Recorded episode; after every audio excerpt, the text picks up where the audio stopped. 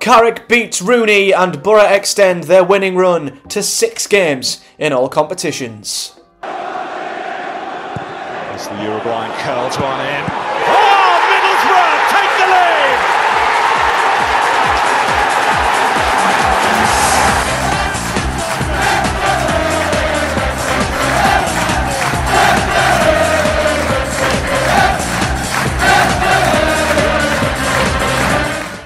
What is up, guys? Welcome back to another episode of Project Boro, and it was an absolute delight to be there in the Riverside in person to see Boro win once again. Of course, the big bulk of this winning run that extends to now five league games and six in all comps, I wasn't even in the country for, and I was starting to worry and think in my weird superstitious uh, superstitious mind Am I the problem? Is it me? Is it because I'm out the country, Boro winning, and when I come back, and we've obviously had the international break, it's like a reset. You know, things could go backwards. We might drop points, we might lose, whatever. But we didn't. Boro pretty much picked up from where they left off, which is really important because obviously the international break, and there are a stupidly horrid amount of international breaks this time of year, they can be quite disruptive for teams, both in a positive sense and a negative sense. Obviously, some sides need an international break, like we did initially in, in September, to regroup and start again. Other times, you don't want the international break to come because you're in very good form and you worry that the two week break will disrupt your rhythm. So, it's really important, and I think quite underestimated how important it is to pick that back up straight away after that two week break. To come back, to win again, play really well, and get a clean sheet. It was absolutely amazing. And this was an intriguing game, a really awkward game because obviously this was Wayne Rooney's first game in charge of Birmingham, and obviously everyone was shocked and surprised and, and bemused by John Eustace getting sacked when he did, and, and then choosing to, to bring in Wayne Rooney when they were flying high and doing well. So it was always going to be difficult for Boro to really know what Birmingham were going to bring to the table here because Carrick even said post match he knows Wayne Rooney, but he had no idea what he was going to do with this Birmingham team. So this was an awkward, intriguing encounter for Boro and one we passed with flying colours because, in all honesty, we absolutely battered Birmingham throughout this game, and you'll see by. I mean, I'm just going to show you the, the ratings for the for the, the players individual on FotMob. Every single Boro player, barring Greenwood and Coburn, plus seven in the green, brilliant. Only one player. Uh, outfield for Birmingham got seven or above, and the goalkeeper was man of the match with John Ruddy getting an 8.5. That that will tell you the whole story. Boro were absolutely dominant throughout, and we created some unbelievable chances. And it, it honestly felt like it was going to be one of them days where we either boss the game and just can't get the goal needed, or Birmingham just find a sucker punch of a goal from somewhere and we somehow lose and they are the most frustrating games. You know, when you get well beaten by a side, you can sort of take it on the chin, but when you've been the better side and you've dominated and you come away with nothing to show for it, it's the worst. And honestly, Boro, albeit a 1 0 scoreline, were, were absolutely outstanding here. And I've seen a few headlines like Boro snatch a win against Birmingham and Rooney was edged out by Carrick. And honestly, take the scoreline out of this, Boro absolutely dominated, and if we'd have had our shooting boots on, you know, we, we could have had four or five. Honestly, we were that creative. But the main thing is we got the three points, we got the goal at the very end, and the relief in the ground when that went in was unlike anything I've experienced in a long time. But we'll get to that as we have a little look through the game in more depth. So, Boro obviously started off following the international break, I think with pretty much the same team that played against Sunderland. I, I can't recall that team exactly. I don't know if Barlas has started that game. I think he might have. Can't quite recall the exact team who played against Sunderland, but it was a, a near enough unchanged lineup, and rightfully so. I think um, it was a, it was a sensible idea for, for Carrick to stick with the same team. Why not? And we started really well. Once again, started, dictated, played, dominated the ball and we were creating chances from the get go. And there were some unbelievable clear cut chances in that first half that were both saved really well by Ruddy, but also, you know, we're, we're pretty diabolical misses for us. I don't think it's in the highlights, but Josh Coburn had a header in the first half, a free header. We were honestly the build-up play from Boro was outstanding. It was exactly like the build-up play we were used to seeing last season. Quick, incisive passing, making space for others. The final ball, I mean, some of the balls we were putting into the box in that first half were unbelievable. Like Engel's delivery and I'll talk about him when we discuss the players. But his delivery into the box was outstanding. Jones was putting some good balls in, and we either didn't have the players in the right position or we just weren't quite finishing the chances off. Josh Coburn, as I mentioned, had a header that flew over the bar. He really should have put it on target and then, I dare say, scored. As well as that, he got played through. It was some wonderful football. Crooks playing him in a wonderful ball and you know he missed the target completely and i just think to myself how the hell have you missed the target you've got to be burying that so that on top of many other chances and i might as well just merge the two halves together at this point because it was literally the same when we come out second half you know birmingham got themselves into the break nil nil but it didn't really change anything. Second half, Boro come out, they continued to create. We come out the blocks flying. I think Hayden Hackney had a shot well saved by Ruddy. Matt Crooks was played in, it nearly bobbled over the line. Ruddy made another good save. I think McNair had a header that was saved. Dael Fry had a header from a corner that was flying in, and it just happened to hit the back of the head of a defender who didn't even realise the ball was there. It just hit him. Honestly, I, it got to like 80 minutes, and you are just sat there in the ground thinking that this is just not going to be your day. And the second half become a bit scrappy there was injuries, there was players going down. Birmingham were obviously trying to break the game up and, and disrupt our flow and rhythm um, because we were just building up momentum. And it was like a matter of time. You were thinking until we got the goal. So birmingham were trying to disrupt that. Obviously there was a few injuries on our side as well. And the game went scrappy towards the end, and I was really starting to think that the outcome was going to be that we would somehow find a way of not winning this game despite being the better side. And finally, in the second half, we got the goal in the 89th minute, and I've got to say, the substitutes who come on were absolutely brilliant. Jonny Howson, who come on, played a clearance, and for all of the wonderful, you know, um, very incisive and accurate and precise passing moves that we were trying to create, where we were almost getting on the end of it. It wasn't quite working. It was just, in the end, an absolutely hoofed clearance from Howson. He might claim it's a through ball. If it is, what a ball. It ends up going over the top.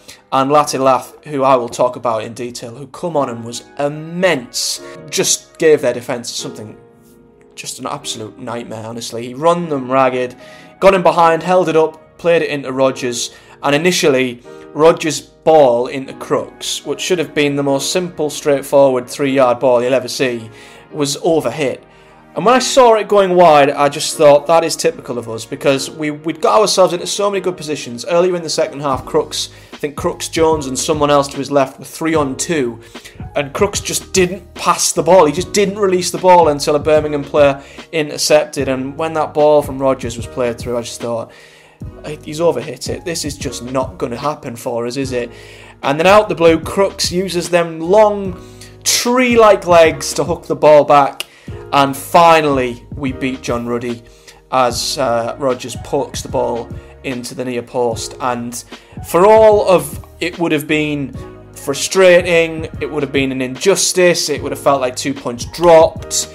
It would have been a real stinger if Boro hadn't won this game it makes it all the sweeter when that tension is building and building and building, and the fans are getting more and more anxious on the edge of their seat, more desperate, and then that relief, you know, across 28,000 fans just bursts out when the goal goes in.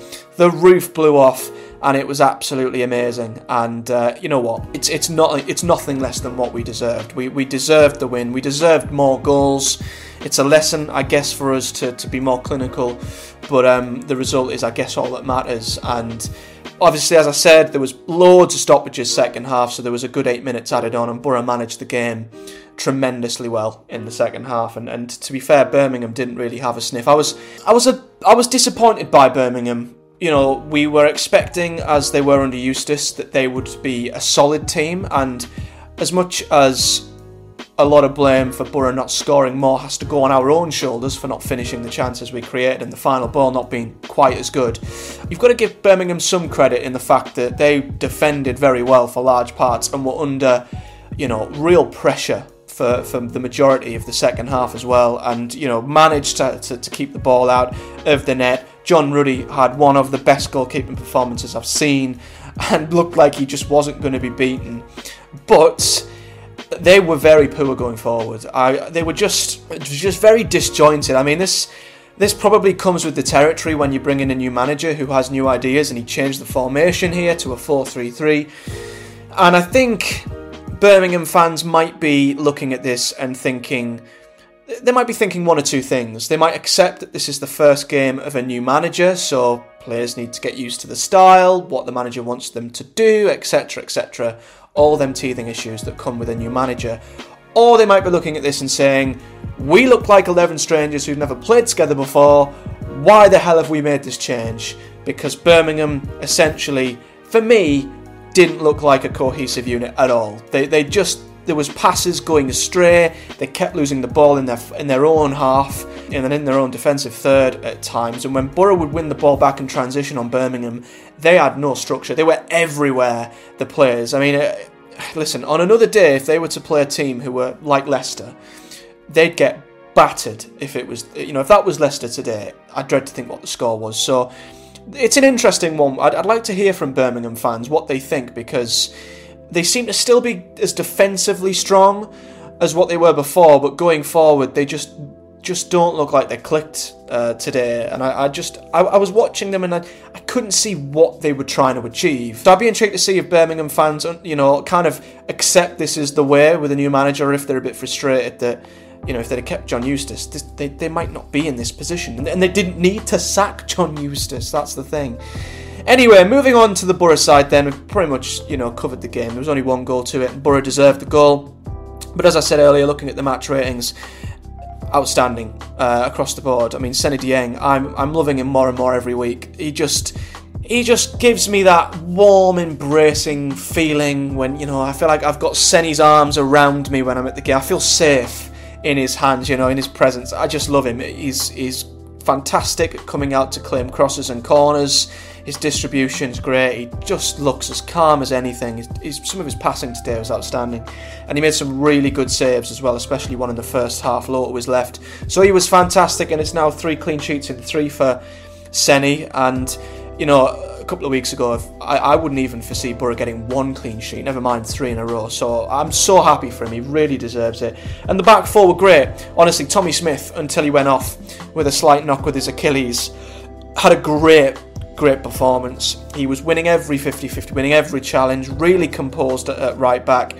And the centre back pairing were, were, great as well. Um, Fryne, McNair, Lenihan still out, so yeah, them two were amazing. And Lucas Engel I've got to give special credit for. He was rated an 8 on FotMob. And it, it's crazy, isn't it, what confidence can do to a player? I mean, when, when he went when he got took off at Sheffield Wednesday, I mean, every Boro player was bad, but for someone to, to stand out as being even worse was quite an alarming thing. But the turnaround since has been unbelievable. I mean, he's been given the license to, to get forward like Giles did last season. He's really good on the ball. He's really good at tackling. He, he's fantastic at winning the ball back as well. And you know, some of the balls he was putting in today, he must be wondering how he didn't get an assist for some of them. You know, absolutely what we want from a left back in Boro's system. And I'm delighted to see Lucas Engel is coming good.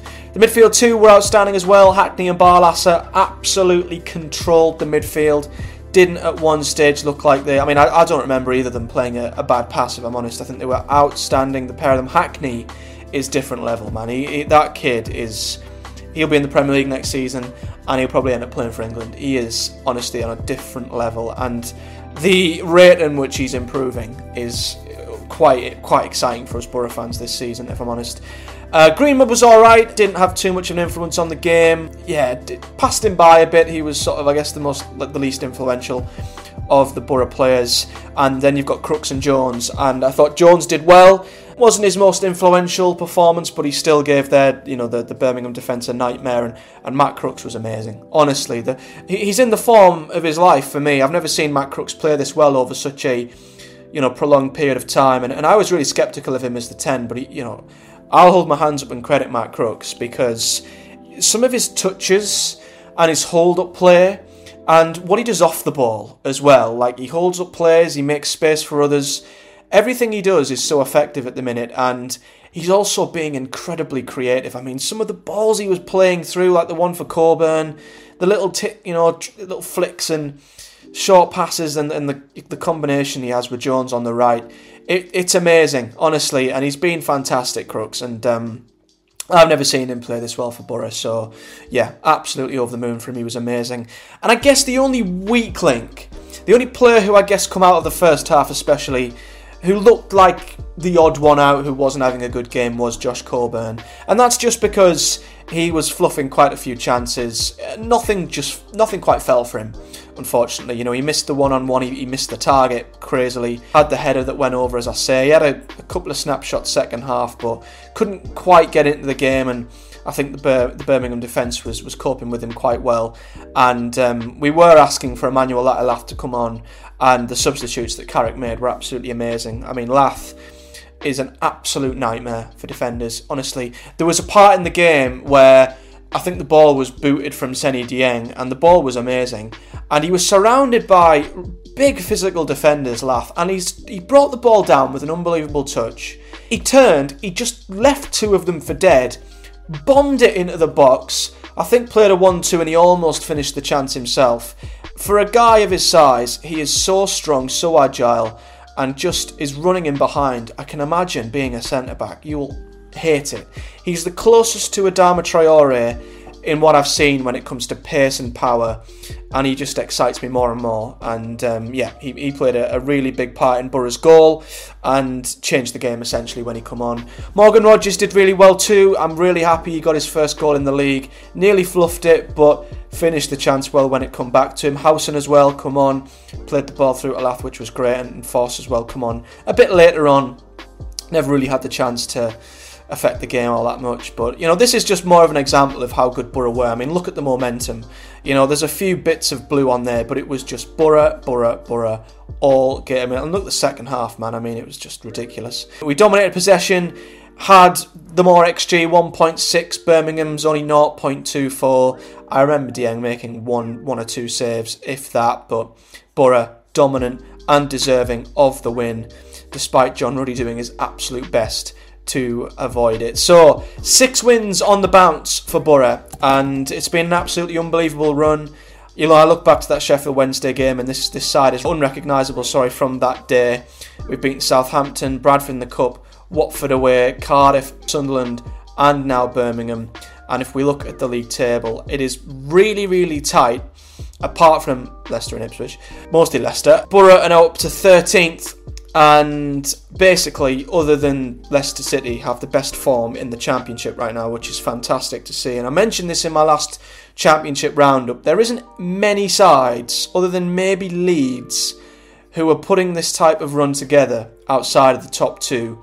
And that's really promising for Boro because every side above us is drawing, is losing games, and it puts us on 17 points and just look how tight it is. You know, Millwall 16, Blackburn 16, even Coventry and Swansea are on 15. It's it's quite crazy, and goal difference is proving to be really big because you know Hull, Cardiff, and Norwich have all got the same. You know, if Boro had beat Sheffield Wednesday, for example, we'd be on 19 points and we'd be seventh, just outside the playoffs on goal difference. As it happens, we're two points off and within striking distance of the top six, which you know you guys will remember back to the start of the season, anything like a playoff push seemed absolutely out of the out of the question, and things were really looking poor. But Boro are a win or two away from being in the playoff hunt, which you know we're not even 15 games in. It was looking horrible not too long ago, so that just shows how quickly things change.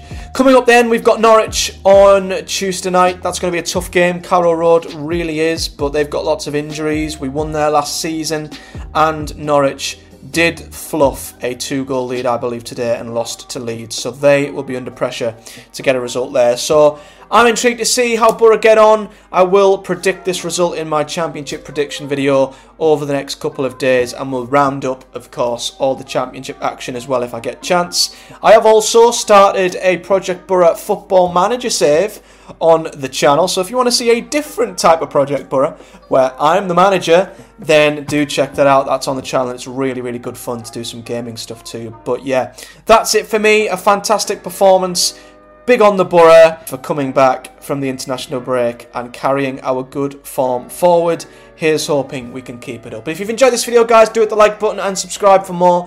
And do hit the bell so you never miss a video here on the channel. Lots of stuff coming across all sorts of various different topics and media with gaming stuff too. Comment below your thoughts if you're a Boro fan or a Birmingham fan or a fan of any other side with your thoughts. And until next time, take care, guys. See you all next time.